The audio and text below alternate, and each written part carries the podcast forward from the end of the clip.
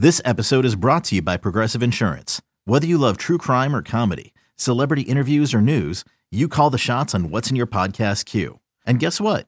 Now you can call them on your auto insurance too with the Name Your Price tool from Progressive.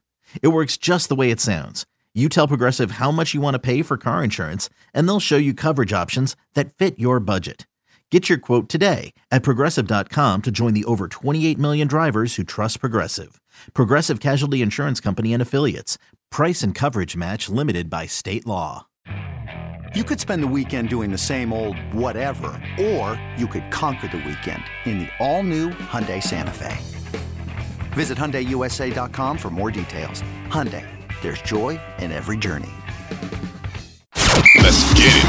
All football, all the time. You're listening to the best football show hosted by Elliot Shorr-Parks.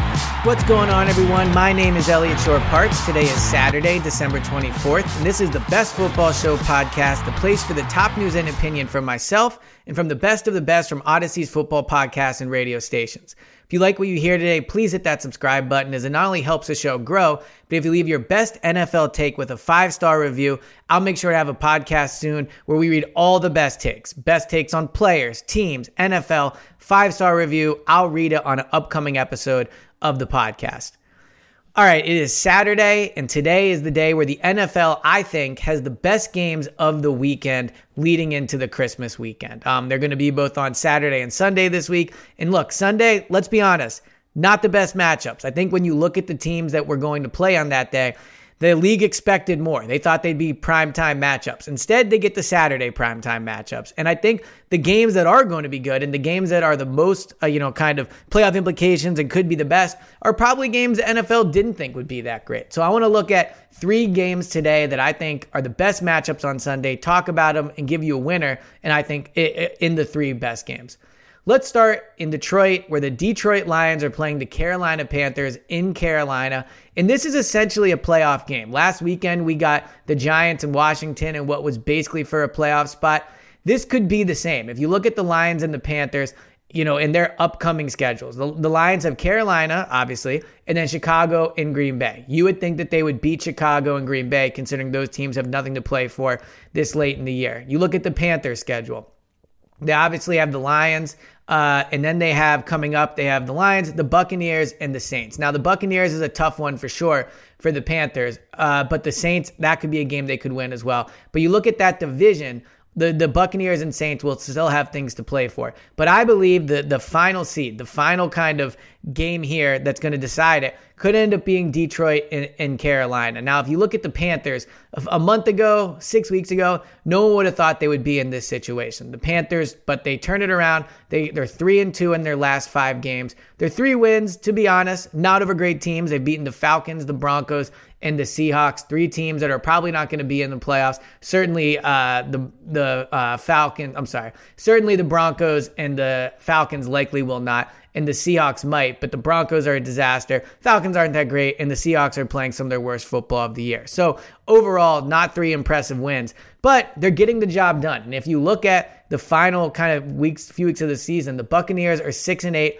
All the other teams are five and nine. So they win out. If the Panthers Panthers win their final games, like I said, the Lions, the Buccaneers, and the Saints, if they win out, they're in. The Lions, if they win out, they're in. Carolina, Chicago, Green Bay. So the winner of this game is is going to continue to hold their fate to go to the playoffs. The loser is going to need some help eventually. So who do you think who do I think is going to win this game? If you look at the Panthers, I think that again, they're coming off a loss to Pittsburgh. You look at the teams they've been able to beat. I give them credit for turning around. Sam Darnold, three touchdowns, no interceptions in his last three games. Certainly, three touchdowns is not going to jump off the board, but he's done a good job holding on to the ball. And with the way that the Carolina defense has been playing, last two games not as hot, 24 points, which is not terrible in today's NFL, but certainly not dominant. But the games before then, 10 points, 13 points, 15 points overall they've been averaging in the teens the last few the last five games and that's really good defense in today's NFL. So what Sam Darnold's been doing a really good job of is keeping uh, care keeping care of the ball, allowing the defense to keep a minute, and then figure it out as the game goes on a way to pull out a win. But ultimately, I don't think this is a very talented team. And frankly, I don't think it's a very good team. The Lions, on the other hand, I think do have legit talent. Jared Goff has been really good this year. They have great receivers, they have great running backs. Um, their defense has actually been fairly decent this year, which is surprising when you consider how it kind of started out for them. But Get ready for the greatest roast of all time the Roast of Tom Brady, a Netflix live event happening May 5th.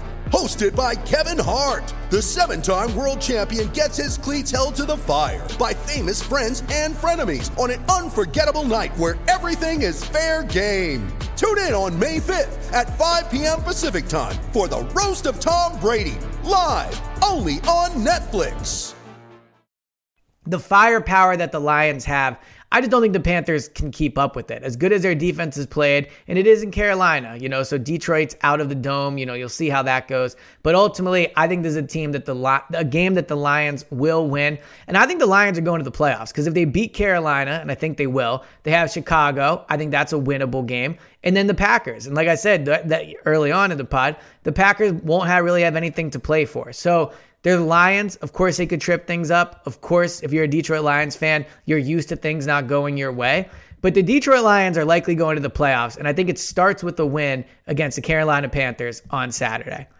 The second game I'm looking forward to watching, watching, watching, is the Washington uh, Commanders at the San Francisco 49ers. It'll be the return to Chase Young. He's expected to be activated and he could play. Washington coming off of a loss that, let's be honest, was unfair. If you look at what happened with Terry McLaurin and that uh, ref on the sideline where it looked like he told McLaurin he was good and then he throws the flag immediately after the ball snap, taking away the game tying touchdown from Washington. I thought they, in some ways, outplayed the Giants in that game. The Giants had the one touchdown by Kayvon Thibodeaux, but outside of that, I thought Washington should have won that game. Um, so Washington's still in a playoff st- spot, still competing for the postseason. And I think this is a good test for the 49ers. The Washington defense has been really good recently. They're going to get Chase Young back, and I think it could take him some time to be an impact player but he's still an extremely talented player that is only going to make an already good defensive line even better. So, Washington at the 49ers, we'll see how Brock Purdy can handle the pressure that is going to be coming from Washington. We'll see if Washington can score literally any points against the San Francisco defense. I think this could end up being a relatively low scoring game. It wouldn't surprise me if the team that won this game won it 17 to 13, 20 to 14, that type of thing. I don't think you'll see both teams get into the 20s. And the team I'm going to pick is the 49ers. I just don't think Washington is ready to go into San Francisco and win a game like this, especially when the Niners Look, they don't have a ton to play for. They're not going to be the two seed. They're not going to be the four seed. They're likely going to win the division. So you would think that the 49ers are going, you know, they're not coasting, but they don't have as much to play for as Washington. But they're just better. The coaching staff is better. The talent is better. You could argue the quarterback's been better, even though Heinicke's been pretty good. Brock Purdy has, has, has looked good in the limited action he's had this season. So I'm going to pick the 49ers to win this game. Washington, we'll see if they still get in. I, I, you know, coming off that loss last week, now if they lose this one, you would think they don't have a great chance. But that bottom of the NFC playoff picture is, is pretty rough. So I think they, they'll still have a chance even with this loss. I just don't think they're going to beat the 49ers. All right, the the game of the day on Saturday, no question about it. Premier teams, premier game, some playoff implications, not as much as the league was probably hoping for when they scheduled this.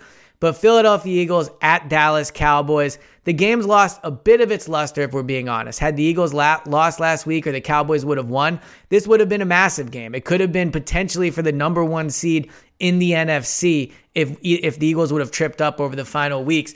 But now it's not really like that. The Eagles just have to win one of their final three games to get the number one seed in the NFC. The Cowboys have clinched their division. They're not, I'm sorry, have clinched a playoff spot. They're not going to win the division more than likely. And as a result, they're so far ahead of the other teams, they're going to be the five seed. So both teams have a pretty good idea of where they're going to end up but it's still the Eagles and the Cowboys, prime time, Christmas Eve, and it's going to be an interesting one. Now, no Jalen Hurts in this game. Jalen Hurts is currently dealing with the shoulder sprain, so it's going to be Gardner Minshew in his place. But I still think the Eagles have a great chance to win this game. The Cowboys are extremely talented on both sides of the ball, but you look at how they've been playing recently, they're not playing their best football. And Dak Prescott is not playing his best football. That loss against the Jaguars, two interceptions, they had a big lead, they blew it. The defense isn't playing great.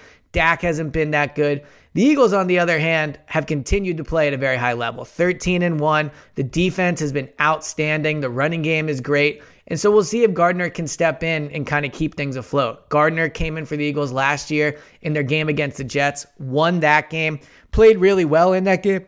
I think he does something that uh, is key for this Eagles offense. He does not turn the ball over. He has 40 something touchdowns in his career to just 12 interceptions. And that'll be key for Philadelphia because the way they'll win this game is taking care of the ball, running the ball, playing good on defense, and um, trying to figure out a way to mitigate Micah Parsons. The way that they did it in the first game was they made him read off of Jalen Hurts, deciding if Hurts was going to run or throw. There's not going to be that same threat with Gardner Minshew, but they have great tackles, uh, both Lane Johnson and Jordan Mailata, that you would think would be able to handle Micah Parsons, at least for the most part, one on one. They'll obviously put help, I would think, on the side of Micah Parsons. But the bottom line is this the Eagles, I think, have a better defense. They create more turnovers. The points allowed are the same. They, they pressure the quarterback more, create more sacks. They probably still have a better offense, better receivers, better offensive line, better running game. The Cowboys have the better quarterback, but honestly, with the way Dak's playing, it might not be as big as you think it is. And I think they have a way better coaching staff. So the Eagles, I think, will be motivated to show they can win this game without Gardner. I think in some ways, having a backup will add a little bit of spice to the Eagles, will uh, give them some motivation. You know, not that they were didn't have it with Jalen, but at 13 and 1, they were basically having they basically had the number one seed locked up. Now they get a fired up Gardner, get them going. I think they go into Dallas, win the game, clinch the number one seed, clinch the division, and then they rest their guys the rest of the way. This has been the latest edition of the Best Football Show podcast. Thank you guys so much for tuning in. Please hit that subscribe button and leave a five star review if you like what you hear. It not only helps the show grow, but if you leave that five star review, I'll read one of your uh, reviews on an upcoming episode of the podcast. Thank you guys so much for tuning in, and I'll talk to you on Sunday.